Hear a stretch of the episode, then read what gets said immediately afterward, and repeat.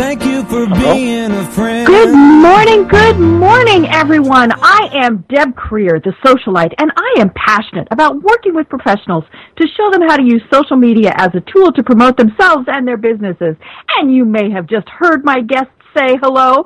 We're having a little fun technical difficulties at the studio today, and I can't hear the studio, but we're just going to assume that they can hear us because I can hear my guest who I am so excited to have on. Let me tell you a little bit about him before we actually speak with him. So today I'm going to be speaking with Geoffrey James. That's Geoffrey with a G, who writes a daily column for Inc.com. Yes, you know, INC.com, that little magazine, uh, which is the website for Inc. magazine. He was recently named by Forbes magazine as a top 40 social media marketing master, and that's how he initially came to my attention. He's just written a new book, Business Without the Bull, uh, well, let's just call it Business Without the BS. The book has been getting great reviews, has consistently been the number one Amazon bestseller in business etiquette, and is already in its second printing, even though it was just published in April. So, welcome, Geoffrey. How are you doing today? Oh, I'm having a wonderful day. Great, great. Well, you know, I, I loved your book. Um, your publicist sent me a copy, and I just really, you know, it was one of those things where, as I was reading it, part of part of me was thinking, "This is why I'm not in corporate America anymore." But the other part of me was also thinking that it doesn't just apply to the workplace with employees and employers and bosses. And there are 49 secrets and shortcuts in this book that are really very relevant. But, uh, you know, I was thinking, you know, in, in my position, my client is my boss. And so, you know, everything really did apply. Plus, I volunteer on committees, and so that's kind of like a workplace. So that's why I think this book is so valuable for anyone, you know, not just employees and employers. It really is a great tool for anyone to be reading. Well, I appreciate that. Um, one thing that I, point that I make very strongly in the book is that uh, your number one employee is always yourself. Right. In that one of the most important things you have to manage, the most important person you have to manage is yourself. Mm-hmm. And in my experience, most people are really bad bosses when it comes to being managers of themselves. Right. Mm-hmm. They say mean things to themselves. Mm-hmm. They treat themselves in very mean ways. And a, a big trick of becoming successful, regardless of whether you're working as a freelancer or working in a corporate environment, is learning how to best manage yourself and how how you're adapting, how you're thinking and feeling about what's happening to you. Right. You know, and and the whole purpose of the book really is, you know, it's it, it came from a lot of your your daily columns in in Inc. Uh, magazine, but it was you know to to show you how to manage yourself as as you were just saying and then how to really have career security and it doesn't matter if you've got a job that you think is absolutely fabulous and you hope you're going to be there forever or if you're in the job market, you know, it's all about creating job security um, because whether we like it or not, not every job is going to last forever. And that goes for the people like me who own my own business or an employee or, or something like that. So we kind of always have to be positioning ourselves to make sure that, that, as you said, we're managing ourselves. So, you know, first, why did you decide to write this book? I wrote it because I was demanded of me by my readers. Essentially, mm-hmm. they wanted um, a, a, a one-stop guide for the difficult situations that you run into at work, mm-hmm. and so I came up with 49 chapters that I think most authors would have taken one of those chapters and made an entire book out of it. Mm-hmm. So what I, I wanted to have something that was just uh, practical techniques like five steps to handle this situation. Mm-hmm. Uh, you know, here are the 12 types of something.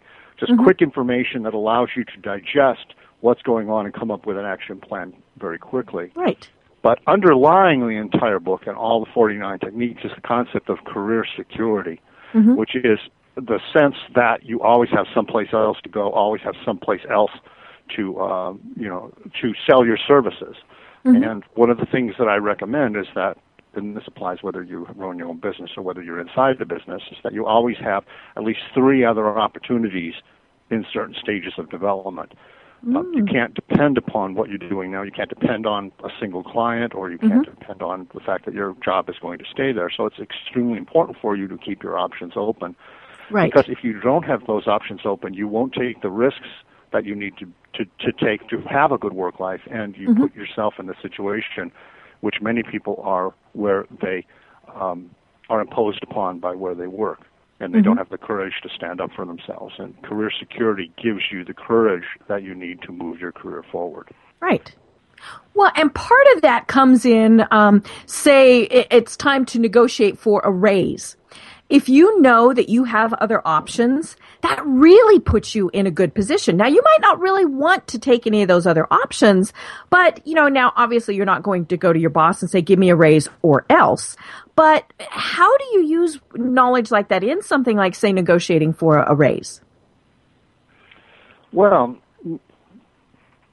there are people that have you know said I'm leaving and waited mm-hmm. for the counter offer. And actually, mm-hmm. sometimes that does that does mm-hmm. work. It depends on how valuable you've made yourself. Right. Um, but in terms of salary negotiations, knowing that gives you the opportunity to use salary negotiations and performance reviews as a form of negotiating what rewards you're going to get for achieving the goals you claim mm-hmm. you you say you're going to set at the beginning of the year. And what often happens to people is they, they go into a situation and they're given a set of goals and they're given a set of promises, and then they exceed those goals and then the promises somehow disappear. Mm-hmm. And a lot of negotiating salaries and doing performance reviews is instead of looking at it as a grade that you're getting by an arbitrary judger, more as a negotiation. Here's what we did. Here's mm-hmm. what happened. Mm-hmm. Now where are we going to go forward from here? And so it's really a matter of uh, of of extracting firm promises and commitments from your boss right. to do certain things if you succeed in your goals, and then holding them to that commitment. And the, mm-hmm. that's where you need the courage of career security. Otherwise, mm-hmm. you won't be willing to say, "Well, you've got to fulfill that commitment." Mm-hmm. You don't well, have to say, "Oh, I'll go somewhere else." The boss will know that because the boss will realize that you've got the skills and mm-hmm. the courage to find something else. Right. And and a good boss really should be recognizing that every employee is potentially looking elsewhere all the time. Um, and so they should want to be taking the steps to keep their valuable employees. Now, you know, if, if they don't care, well, then maybe it's a place you should be thinking about leaving. But, you know, uh, it really is – a process um, throughout virtually everything you do and that's what i really liked about the book is you talk about things um, in there and and no matter what it's one of the things that came through to me was keep a written record. You know, it doesn't really matter what is going on, but keep that written record. You know, so then when you do have to go back and negotiate for maybe time off or uh, you know, the, the boss came to you and said, you're, you're slacking off, you didn't get this project done, or it's time to negotiate for the raise, or as you mentioned, it's time for your performance review. If you have that written documentation, that really is going to be to your benefit. Um, so, you know, uh, talk to us a little bit more about really making sure that, that you're keeping track of what you are doing yourself. Well, first, let me, I'll give you a readers literal it was literally a million dollar idea because if you do this throughout your career you'll make at least a million dollars more over your lifetime anytime a customer a client a coworker or a business partner gives you a compliment mm-hmm. ask them to send you an email with that compliment in it and cc your boss cool that one move that mm-hmm. one tiny request mm-hmm. is worth a million dollars to most mm-hmm. people because what happens is you create this audit trail of people saying what a great job you did, and then when you mm-hmm. go in for your salary negotiation or you go in for your performance review, you have copies of all that. As a, you've got this track record of pleasing other people and of you know exceeding what their expectations were. It's mm-hmm. it, it, it's it's and you know that stuff gets in your if you're working for a company for any amount of time it gets it gets in your employee file and people mm-hmm. look at that mm-hmm. successive job successive jobs that you have in the company, and it's even transferable if you have records of them, to other jobs in the sense you can Right. say, here's you know, what I what I've done. Mhm. Now, that's one piece of written documentation, but another piece is, is also important, which is keeping track of what you've accomplished versus your goals, which is kind of a busy work thing if you think about it the wrong way. If you think about it the right way, it's your best defense against being stiffed when it comes to your salary negotiations, but Right. also, just as importantly, you eliminate credit stealing. Mhm. Uh, last night, I was my wife and I have started watching the show The Good Wife, and it's about a lawyer who's in a very uh, difficult and political l- environment. And in one of the early shows, her coworker goes and encapsulates what happened at a trial to one of the senior partners in a way that makes him seem like the hero. And even though the, the main character did all the work, and I turned to my wife after it was over. I said, "See, that's why you mm-hmm. always you always have to be the person who does the minutes of the meeting. If there's a meeting where any significant decision was made, or anything that you presented was accepted as consensus, or anything happened that affects your career, the first thing you do is you write an email. Here's what happened at the meeting, and mm-hmm. send it out. Because whoever does that gets to define what actually happened in the meeting. Right. And if you don't do that, and if it's just kept verbal, your coworker might go in and take credit for everything that you, that you just did. Well, and you know, it- it's it's a two-way street. Not only might they take the credit, the boss might not recognize who did it, and they they uh, erroneously give the credit to somebody else. So you really want to make sure that you're doing all of that. Um, you know, and and again, You it's also Hmm? go ahead. I also want to tell you it's also important to do the op to do the other side of it, mm-hmm. which is when someone helps you or when someone does something good or something you see that's that's positive, you should always send a letter of thank you. Always send an email saying, "Wow, you did a good job on that," and be very generous uh, and with your praise and with your gratitude mm-hmm. for other people people that help you. A lot of it is having your own attitude about what you do, and that will reflect back from other people. So there's mm-hmm. one way you defend yourself, but another thing is you be a positive advocate for Right. your coworkers and for other people, and mm-hmm. especially for your boss. That goes a long way towards eliminating the problems before they happen. Mm-hmm. Well, and we should just get into that habit. You know, it, it seems we do tend to look for the negative. You know, we're not happy when Starbucks takes 30 seconds longer than we thought they should. Or, you know, we, we talk with somebody online and they did something. Or, you know, I mentioned earlier, you're in a committee meeting and somebody, you know, does something you don't like. When you start looking for the positives, you'll see the positives in everything. Um, you know, and, and, and really take the time, fill out the comment cards, you know, send the little things. I always like it when I've done something where I've, I've gone online and had customer support and I get one of those, what do you think about us? I respond to those as fast as I possibly can because first I would forget.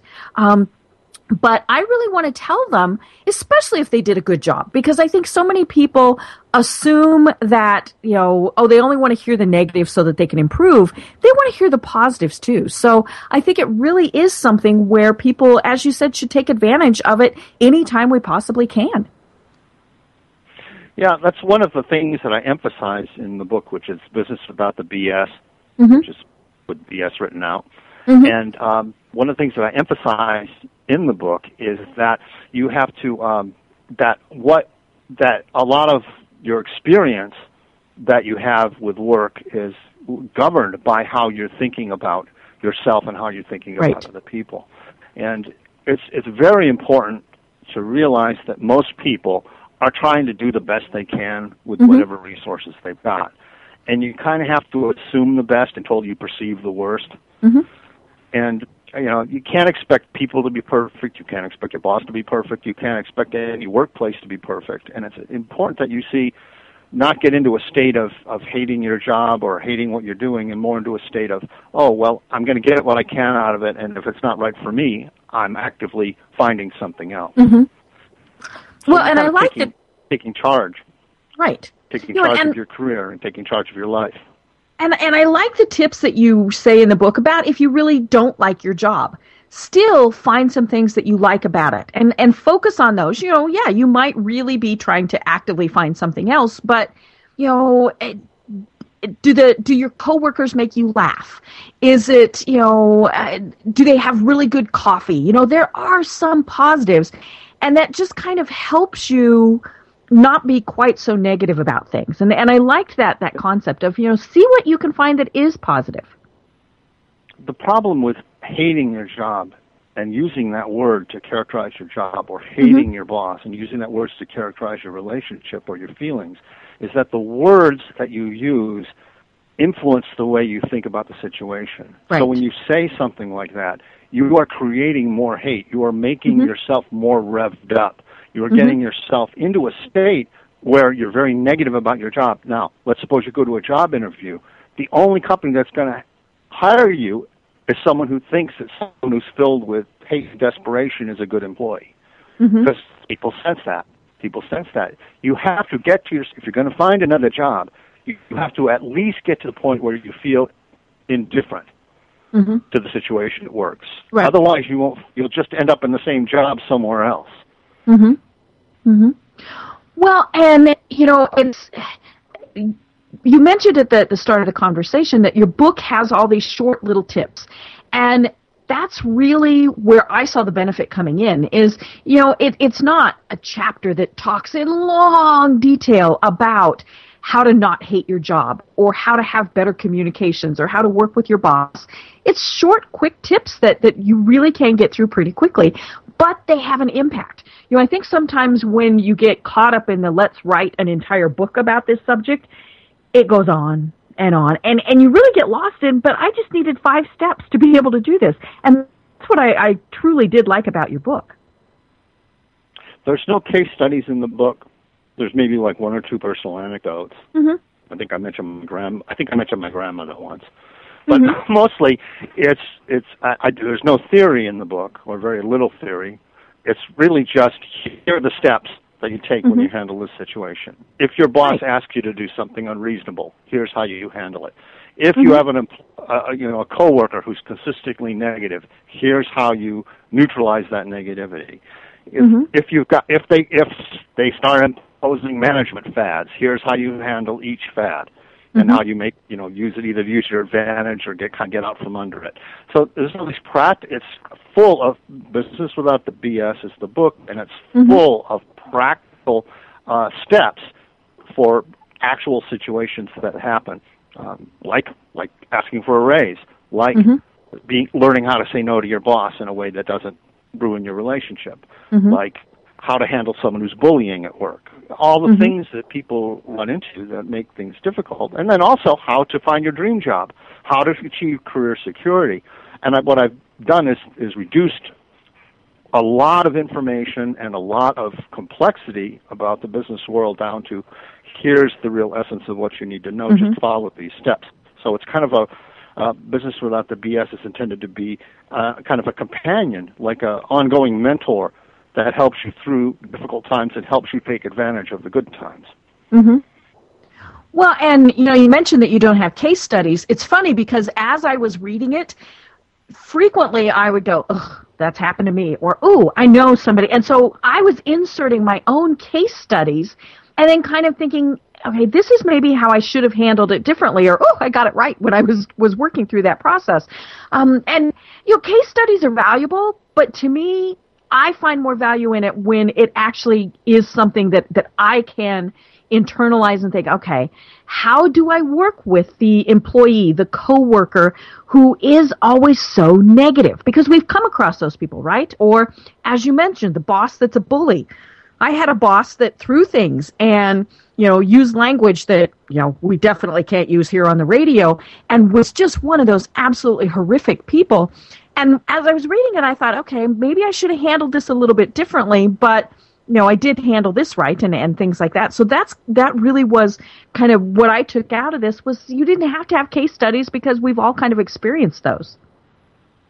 Yeah, yeah, that's true. And one of the reasons that Business Without the BS has that aspect to it is because there were 250 readers of my blog who volunteered to be uh, like guest editors and mm-hmm. all of them reviewed one or more of the sections of the book and provided their own perspective and suggestions for how uh, they handled the situation, Mm-hmm. on how they've seen other people handle it. So the book has a real uh, kind of feet on the street feeling to it because Mhm. it was contributed. So many people contributed their wisdom to it. I'll give you an example. I had the the the chat. There's a chapter on how to um, say no when your boss asks you to do something unreasonable, Mhm. like work over Easter weekend or something Right. like that, and how you how you respond to that. But also, sometimes you get asked to do things that are outside your job description, like go wash the boss's car or cater a party or something like that. Mhm. And what I, I I I go through a process of how you think about it, how you how you would say no, how you would if you don't say no, how you extract a concession in return from the boss. But one of my readers wrote, you have to understand once you do something, it's now part of your job description. Right.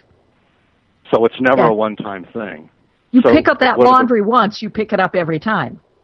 one of the most important reasons to learn how to exercise your say no to the boss muscle, because it's, it's like a muscle, you have to exercise Mm-hmm. it. One of the ways that you, it's most important is because otherwise you will end up doing a lot of stuff that's not helping your career and maybe not even helping your boss either because frankly it may not it probably isn't the best use of your time to be picking up laundry Mhm.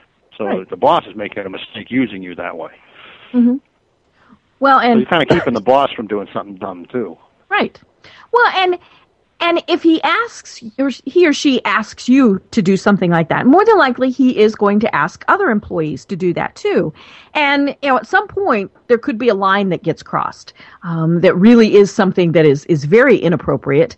You know, so like you said, you know, you're you're helping that boss too. And I love the fact that you point out in the book that ultimately the the relationship you with the boss is the fact that they want you to make them look good. That's really the the whole process. And you know, as I mentioned, I see that with my clients.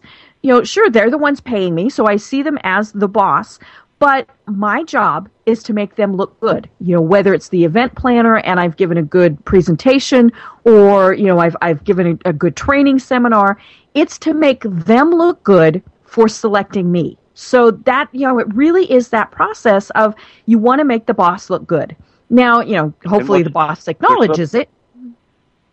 That's the other side of it is that the boss's job is to make you look good.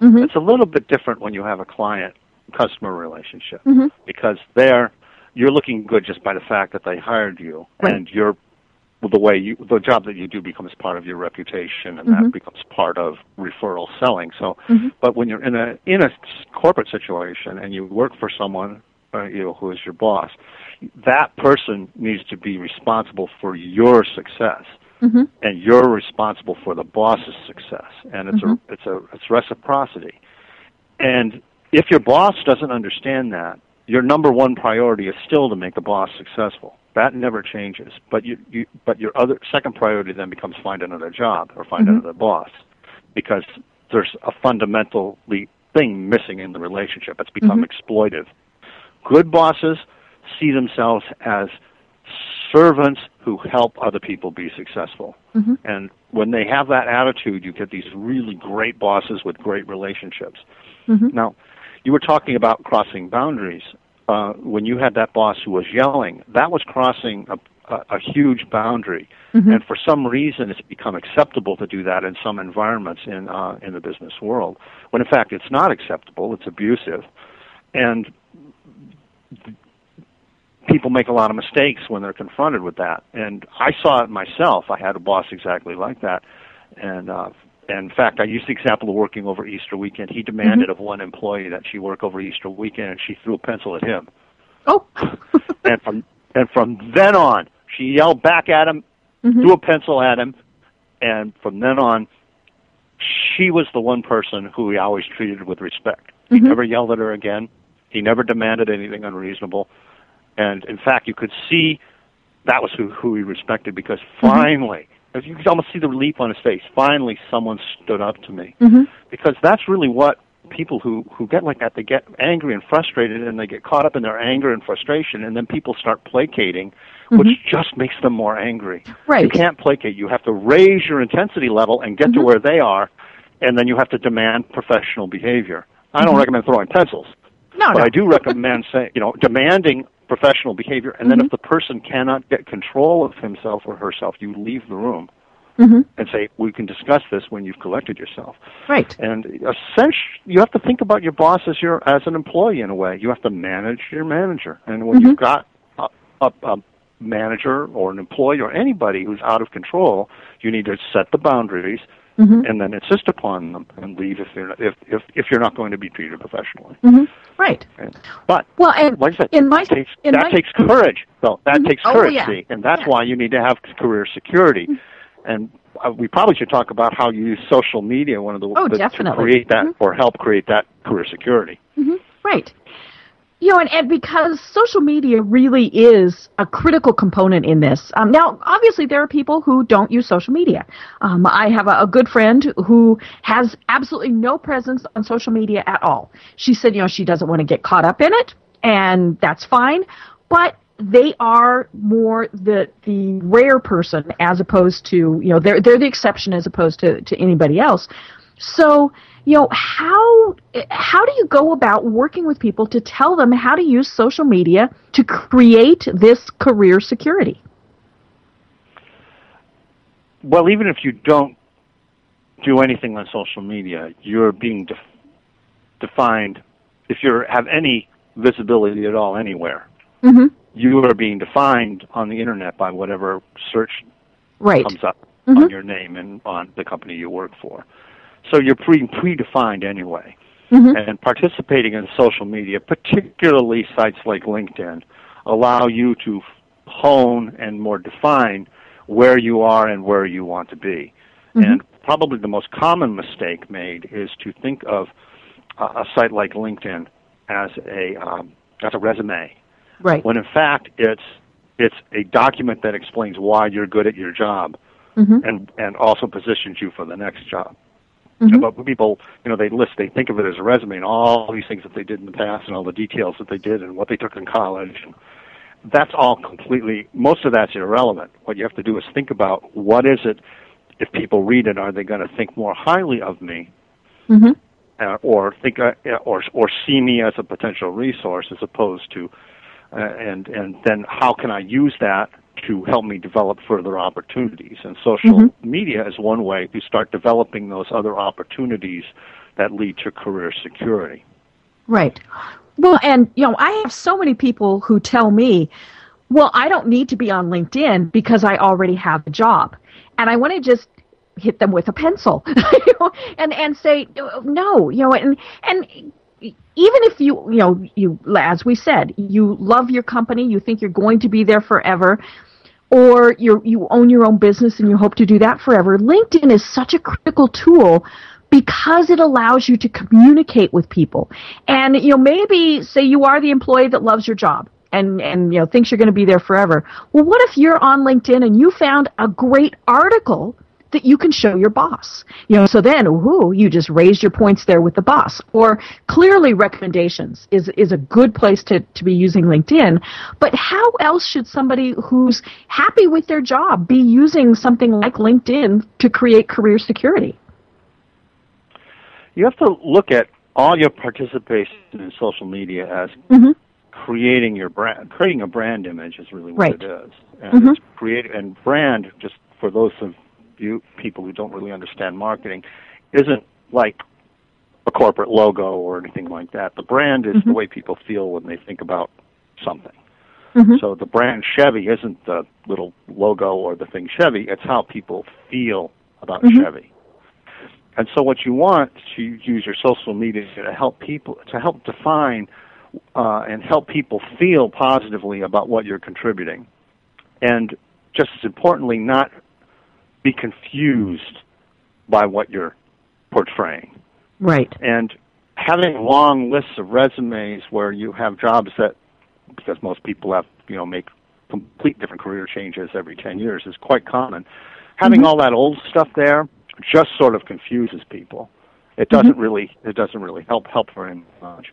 Uh, but you you mentioned the, um, the situation where someone has no presence at all on Mhm. LinkedIn. I'm running into a lot of situations where it's the exact opposite, and there's too much information up there. Oh yeah. And uh, I in, in business without the BS, I mentioned that in particular, and I just recently ran across a pretty horrendous example of that. It was someone who I um, was hiring to do a certain some work work for me, and in the process of doing a quick check, got on uh, got on her MySpace page, which hadn't been Ah. deleted, Mhm. and it had high school pictures, and under one of them was an extremely inappropriate and offensive joke. Ooh. And and I mean I I I would I can't even really say what it was because it's so offensive. hmm But But it made you, You think I can can't see- hire this person. actually it made me think this person needs to clean this up. I had already at that point hired her a couple of times, and she did such Ah. excellent work at such a Mhm. good price. I kept on, Mhm. but my thought was that somebody else might have that Mhm. impression. Someone else Right. might go, "Oh, that's that that's weird." And this was a particularly special case because this was a person who was doing college, something that normally would be a college degree, even though she Ah. only has a high school diploma. Mhm. So it for her, she had created a very uh, compelling website and web presence and Mhm. image, but she was undermining it by not going back and cleaning up all the other stuff. Mhm. Right. Well, and I find that think fairly common. It is, you know, and and it's one of those things where I talk to people and they tell me, "Well, I have a great LinkedIn page." And then they forget that, you know, people also are going to look on other social media sites. I've had it happen twice where I received a phone call and it, they said, you know, hi, this is XYZ company. We are uh, considering hiring, you know, Betty Boop, and we say that you're her friend on Facebook. Tell us what she posts about. And you know, i- i- one time it was it was somebody where they had been posting things very inappropriate, but I was not, you know, I was not going to say that. But another time it was somebody who I, you know, had absolutely no problem giving a very good recommendation to. But it really was one of those things that struck me because they looked at you know that person's Facebook page and then drill down even further to contact somebody. And you know, it's it's the same thing out in the real world. You know, if I bring in somebody for an interview, I might try and find somebody that you know that they have networked with, for example, and ask them about them, as opposed to just looking at the three referrals that they gave, because those three referrals would better you know give give good things. We want to delve deeper, especially if it's an employee or you know a position that really needs that, and and I think that's where people really mess up on social media is they think, well, I can post what I want on Twitter, on Facebook, because that's my personal space. And it's really not anymore. There is no personal space. Right. and you have to be aware that you're creating you're creating your brand image on all those pages. I Mhm. have a, a chapter on this in Business Without the BS, the book Mhm. that I'm on a show to talk about. Mhm. And one of the things that's important about that, this is a new one that actually isn't in the book that I wanted to share with your audience because this is a specific audience that would be interested in it, is that don't clean out everything in your past. Just clean Oh. out the stuff you don't want people to see. Mhm. Some people have gotten dinged for not having any Facebook page at all. Ah. Hmm. Or Interesting. Not, y y y yeah, yeah, because they figure it's so awful you've or you've made it so private because there's Mhm. stuff there that needs to be. It's better for you to create. Okay, here's the part I want to share with the world, Mhm. and here's the part part I don't, and the Mhm. part that you don't, just keep it off the so- social media. Right. And it does not necessarily need to be, you know, like awful things like the example that I gave you, but it could just be Mhm. things that are discordant or irrelevant. Mhm. Um, I find it fascinating that so many people in their Twitter profiles have to mention their marital status, that they're dads, that they're moms, that they have kids, and stuff like that. Mhm. I understand where they're coming from. They're trying to say, "Hey, I'm a real person." Right. Well, actually, Mhm. we know you're a real person, Uh-huh. but that is that is it's I don't know. It's it's sort of personable. I'm a committed dad. Okay, that's good, Mhm. but is it really relevant to Mhm. what you're communicating about in Twitter? Right. Is it really relevant Mhm. to you? Want kind of if you if you have to think of your presence online as how you're representing yourself to the world, and you and you don't want m- much that creates a counter eddy Mhm. that makes it feel feel that okay that doesn't quite make sense. Right. Well, and of course, the the posts that we always see that we think, oh, heavens are the the extreme political posts or um, you know it was it was funny you know the the uh, Belmont Stakes was yesterday. And so we were all of course on Facebook kind of talking about how the the owner uh, of the the uh, California Chrome kind of went off a little bit. And you know uh, one of the things I posted I had somebody that basically called me an idiot. And I'm thinking you know, really, was that what you wanted to say? because now I have a very negative opinion of you. So it, it all ties together, which is really pretty interesting. Yeah, yeah, that's another piece of it too, is that the history of business is littered with personal brands that have gotten totally destroyed because of mm-hmm. indiscreet. Use of electronic communications. Right. It can be an email, certainly is the worst offender, but increasingly now you're seeing it in really dumb posts, really dumb tweets. Mm-hmm. Uh, and also, even when someone ha- is trying to be anonymous, you have to remember there is no anonymity. Mm-hmm. If someone wants to find out who you are, they will find out who you are. If they want to mm-hmm. find that out, they will. And right. So you have to kind of think on your online presence as I mean, it doesn't mean you have to be secretive, but you just have to be aware that everyone's listening, mm-hmm. and that stuff that you think is private online probably isn't. Mm-hmm. Well, and you know, if you're going to post something that is controversial or something, just be aware that it can have ramifications. Yeah, definitely, definitely. And one of the things that I think many people don't realize is that even if you're not speaking for your company. If you work for a company, if you say something controversial like that online, it will often be taken as, oh, well, this is what the company believes because mm-hmm. they tolerate employing someone who believes right. This. Mm-hmm. And it, it's um, so.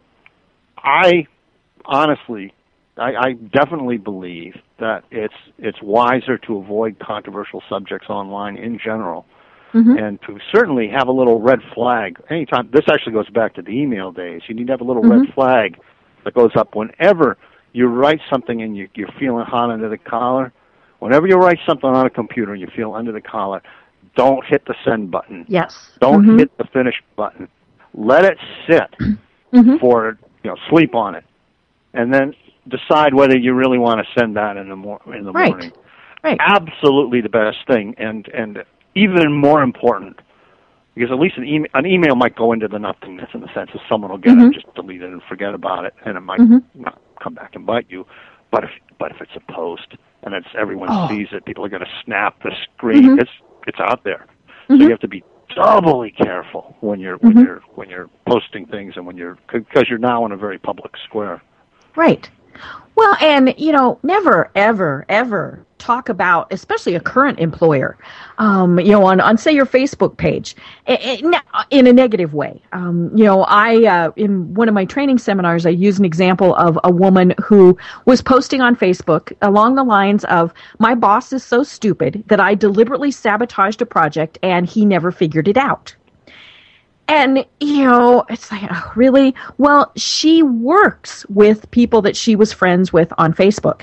And that person just did a print screen, took the pic, you know, took that into the boss, and that, per, you know, that the poster lost their job. And, you know, her comment was, well, but it, it was a personal comment. Well, you know what? If you say something like that in the workplace, somebody still might go and tattle on you. But you know, if you've put it in writing, oh, then you know you deserve to to kind of get in trouble for it. And it's also important, I think, to flip it around the other way. Is that one of the ways that you can most effectively use social media is to um, is to learn things about other people, certainly, and I right. think that's one of the most mm-hmm. underused portions. Is it allows you to, when we're talking about the other side of making sure that you're presenting yourself well, but also um, looking people's information up and getting the sense of who they are, like a mm-hmm. potential customer or uh, or even your coworkers or your boss, is a great way to get to know them better. Mm-hmm. And um, and it's a good thing to do that, and it's a positive thing to do that, and it can help you do research into the people who you're trying to develop as customers. Right. So that's that's a very wonderful function of it. But another function as well is to become part of communities where you can discuss things mm-hmm. and not not scary political stuff, but where you can discuss issues related to uh, your industry, uh, related to your job, related to Mhm. um, you know other aspects, I kind of say positive at work, things like that. Mhm. I've seen there's some forums that discuss being a small business owner and some of the challenges that you faced. Getting on those forums helps you connect with other people. It's not the same as connecting with them in person Right. but you have that opportunity to start building uh, relationships and start uh, communicating with people. And I've, for example, have ended up trading books with people. Here's my book. Mhm. You send me my your book, and we'll both read it and talk about it. Uh, Just because of the connections that we made through, um, you know, tweeting each other's stuff. Mhm. So you become part of you, you, you. That becomes a way to start developing the deeper relationships for which are really what you bring with you wherever you go. Uh, Right. And that's really that's the other big part of career security is having connections and having good relationships with people you've worked with over the years. Mhm. Well, and it's all about that whole process. You know, you don't want to have to go to somebody who you haven't been in communication with, whether, you know, online or, or out in the real world, for years and say, hey, I need help. Because more than likely they might ignore you. But if you've had kind of this They might. ongoing relationship, yeah, you know, hopefully they, you know, they may or they may not. But if you've had an Yeah. ongoing relationship with them, it just increases the possibility that they will help you. Yes, yes, that's true. And um, and it seems sort of self-serving when you get in touch with someone like that. But that doesn't mean you shouldn't try it. Mhm. You know, if if that's the only connection that you've got. Right. with Oh, yeah. Um, but what is important, what is important is you want to stay connected with people and you want to become involved and, and remember things and um, and because that's really what your what your value is Mhm. uh, as you as you move forward. For example, for a writer like myself, um, keeping good relationships with different editors that I've worked for um, is really really important. Mhm. Um, just the other day, I ended up interviewing a guy. And this is a case where I actually had gotten out of touch. I ended up interviewing the publisher of Forbes, Mhm. and while we were talking, it fi- I figured out I knew I'd recognize his name. I had written for him 15 years ago Mhm.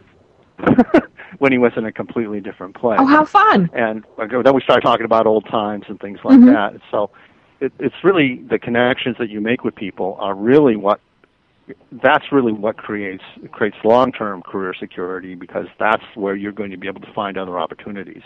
hmm Well, and you know, it, it is about kind of seeing what you can do to help them, and you know, providing good information that they see as a good resource. And the funny thing is, they you might not get feedback from them. You know, maybe you're posting on LinkedIn and and you post an article a day that that they really like, or in your example, you write a column a day on Inc.com. Excuse me. Someone might never ever respond, but they're reading it. And then, you know, if and when the time comes where it's appropriate to, to communicate directly with them, they have that background. You know, and, and I tell people it's not about how many people liked your post or, you know, even commented on it because it, it is, you know, they're still seeing it. You know, it, it, it sometimes baffles me when I go meet with somebody and they will tell me, "Oh yeah, I've been reading your posts on Facebook or on LinkedIn for years, and I really like it." I'm like, "Really? How come you've never responded?" Well, you know, they've just never felt the need, but there was that connection there. Yeah, and that's specific to people who have reasonably large large audiences. One of the things I do bring up in Business Without the BS is that uh, unless you want to really make a commitment to a blog, don't start writing one. Right. Um, and because most people, in my experience, have about 10 good blog posts in them and then they run out. now, that could be 10 weeks or it could be 10 months. Mhm. Uh, Mhm. It takes a very different sort of personality and a way of thinking to write a blog post every day, every work day, Mhm. which I've been doing since February of 2007. So I'm at about 2,000 posts now, which comes out to about a million Wow. words, which is roughly equivalent Mhm. to something like 16 business books Mhm. um, of typical length. So I know.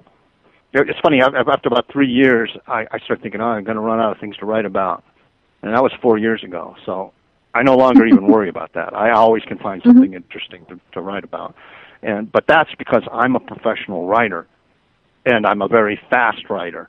Most people can't mm-hmm. do that. So you have to be realistic when you're when you're doing things on social media, realistic to your ability to actually continue to communicate and actually continue to write interesting content. Not everyone has that mm-hmm. skill.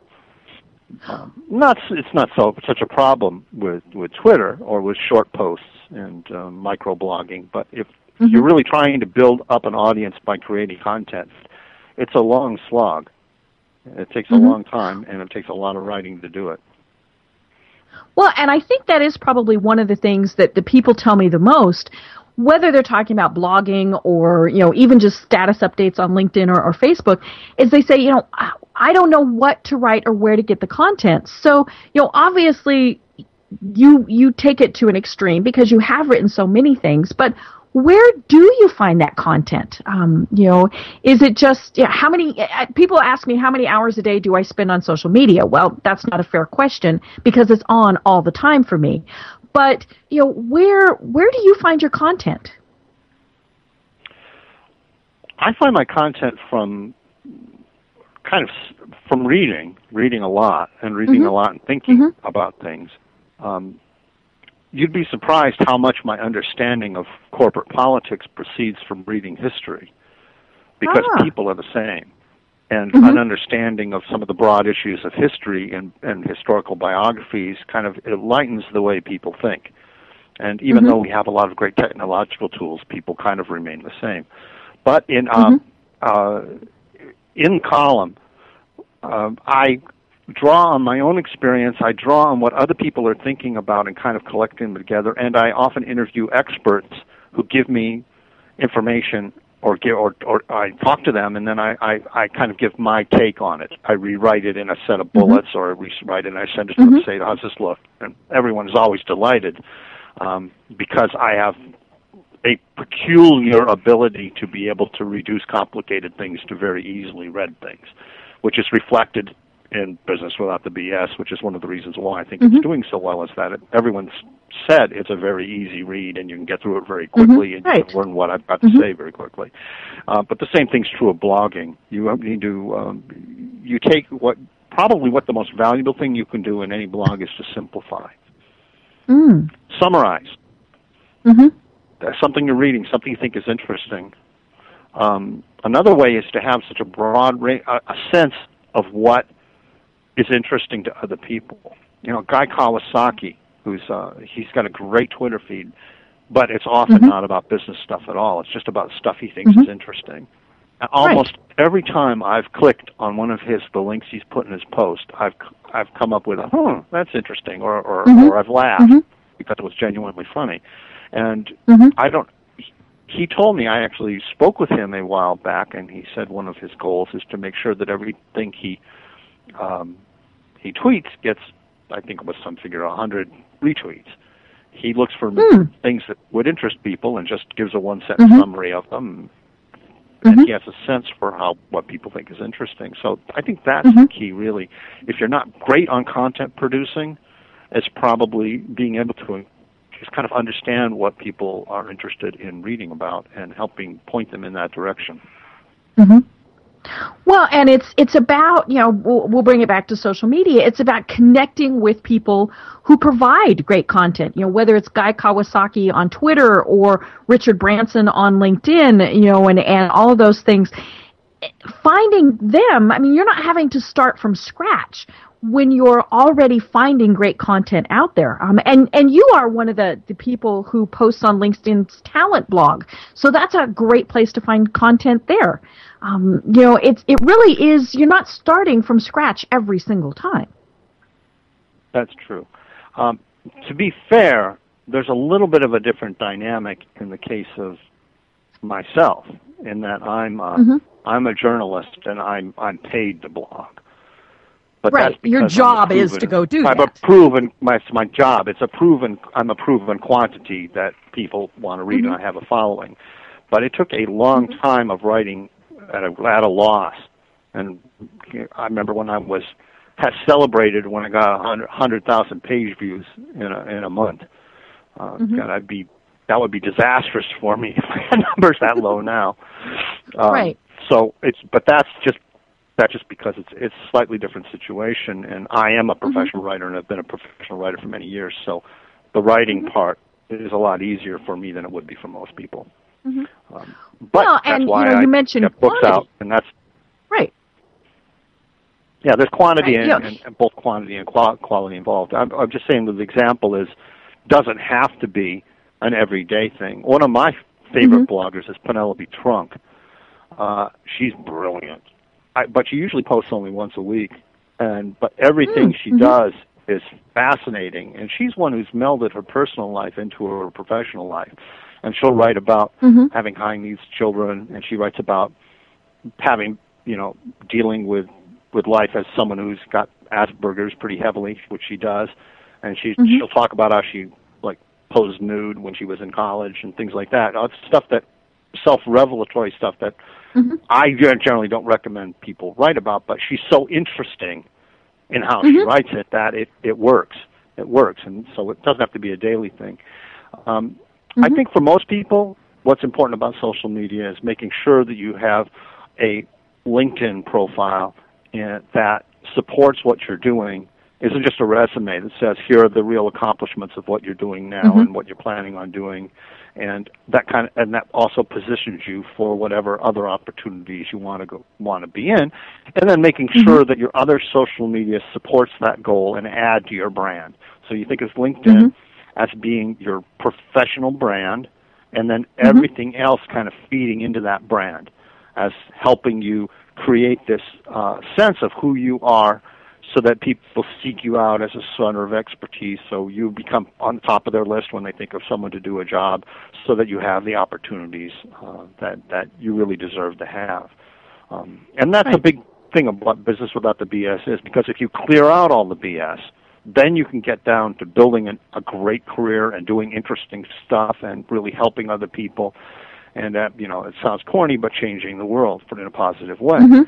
uh, and Mhm. that's what that's why you want to get away from all the BS because it's that BS it's the the weird politics and the cranky people and the, the the weird lies that float around and the nonsense once you get rid of that you can actually have a whole lot of fun at work and a whole lot of fun doing what you Mhm. like doing and, even doing Mhm. stuff that you don't really care to do that much becomes a lot more fun if you if you Mhm, kind of right. okay I don't have to yeah I can get away from the BS yeah, I can do business without BS I don't have to have that Mhm. as part of my life if it comes at me here's how I'm going to get rid of it get it out of the way Mhm. get it out of my life Mhm. Well, and you know, as you said, it's it's a series of simple little steps to go through. Uh, you know, one of the ones that struck me was if you you if you're a manager and you're dealing with somebody who is the constant complainer, you know, acknowledging it and actually giving them the chance to vent, and then saying, okay, do you want my help? And if they don't, no, they just wanted to vent. Okay, go on. More than anything, they just wanted to be heard. And you know, how many times have we come across that in you know in our lives? Whether it's a spouse, a child, a coworker, you know, they just want to be heard. You don't have to solve the problem for them. Just you know, and and then the cool thing is, you've stopped that BS. You know, you've stopped them complaining about it because you heard them, and then you can go on. Well, and giving a kind of as as any uh, well, I, I'm, I think it's extremely important for people when they go to their boss to go come in with either a solution to a problem. When you bring a problem to the boss, you should either have a solution or a willingness to take the boss's advice. Because really, Right. the boss isn't there as someone to vent on. Mm-hmm. And but that happens. So I have advice for the boss. Here's how you deal with it when it happens. You let the person go through. You set a limited amount of time. You let that happen, and then you say, "Do you do you want my advice?" And if the answer is no, you say, "Okay, fine. I hope that helped." If the answer is yes, then you say, "Here's what I do in this situation." And then Mhm. if you start getting yabbits, which is when the person you give someone advice and they say, "Yeah, but, but, but Right. yeah, but," you say, Mhm. you say "That's my best advice." mhm. Mhm. Yeah, you say that's my best advice, and you kind of let it go because you don't want to get caught up. What you don't want to get caught up in someone's uh, negative or self-reinforcing process. But you can create yeah buts real quickly by not listening to somebody in the first place, jumping to a Mm-hmm. solution or trying to solve the problem. That just gonna makes people feel like they're not heard. So you you have to let the complainer complain a bit, and then you say, "Do you want my best opinion of what to do?" And if they say yes, you give it, and then pretty much conversation over. hmm Well, and- again, that's that's not letting your employee create BS for you because that Right. yeah, but and the, the why I can't do this and why I that's not useful. And from the employee end, like I said, you want to always come into the bosses. If to talk about a problem, you always should have a solution or a couple of solutions that Mhm. you have in mind that you need to bounce off the boss's wisdom and perspective or, or even approval. Or you need to be Mhm. willing to listen to what the boss has to say about how you would handle that situation. And needless to say, Right. don't ever go in and complain about politics or the economy or anything that the boss can't do anything about. Mhm. Nothing Right. is more irritating to most bosses than hear an employee complain about something the boss can't do anything about. Mhm. It's like it's maddening because that's not useful. You, and and Right. business, when you strip the BS away from business, it's all about being useful. It's all about adding Mhm. financial value. And uh, Mhm. whether you like it or not, people don't care. No one cares what you think you want, need, or deserve at work. What it really comes down to is what value are you adding. hmm Right. Well, and it's funny, you know, when when I was reading the book and and I finished up reading it last night, one of the things I came away with was the boss is not your friend. And that's not their job to be your friend. Um, you know, and, and they really can't be your friend, especially in difficult times. So, you know, it's it's one of those things where the book really was very beneficial to me, you know, as as a private contractor, all of those various things. And so, you know, we've got just a couple of minutes before we need to wrap up. So tell people how they find and buy the book. Oh, the book is available, eh, as they say, anywhere fine books are sold. Uh, it's available online from from Barnes and Noble. It's available on Amazon. It's a, you can even get the book at Walmart on the Walmart Oh. website. Uh, but Mhm. it's there's uh, an iBook that you can buy for your iPad. There's Kindle versions. Mhm. Uh, in fact, I just found out there's going to be an Arabic version. So it's being translated into a bunch of Oh. other languages. I've never had a book. I've had books Wow. you know, translated into other languages. I've just never had an Arabic version. that that'll uh, be interesting. And how well, do they Allah find willing, you it'll and connect sell really well. It's a, I, I, I'm Yes, delighted. I'm delighted that so many people around the world are interested in it, and that it's reaching Mhm. uh, cultures as diverse as as Arabic speakers. I think it's very Right. exciting. Right. Mhm. Yeah, because obviously it's it's got great information. So, Geoffrey, tell people how they find you online and connect with you. Well, uh, if you just do a Google search on Geoffrey James, that's G E O F F R E Y space J M E S, it'll pop up with my blog. It'll pop up with my website, and it'll pop up with the book. Uh, I have really good SEO, as they say, search engine optimization. Great, it great. just that'll pop up. So just enter the name, and that's And- the easiest way to find me. And obviously, they can go to Inc.com and read your columns. I had fun going back through and, and reading some of the old ones. And Geoffrey, thank you so much for coming on today. Um, it's really been been very beneficial. Like I said, I loved reading the book, and you know, got a great deal out of it. And I hope our readers will too. For everyone, thank you for listening, and have an absolutely fabulous day. Again, Geoffrey, thank you. Thank you very welcome.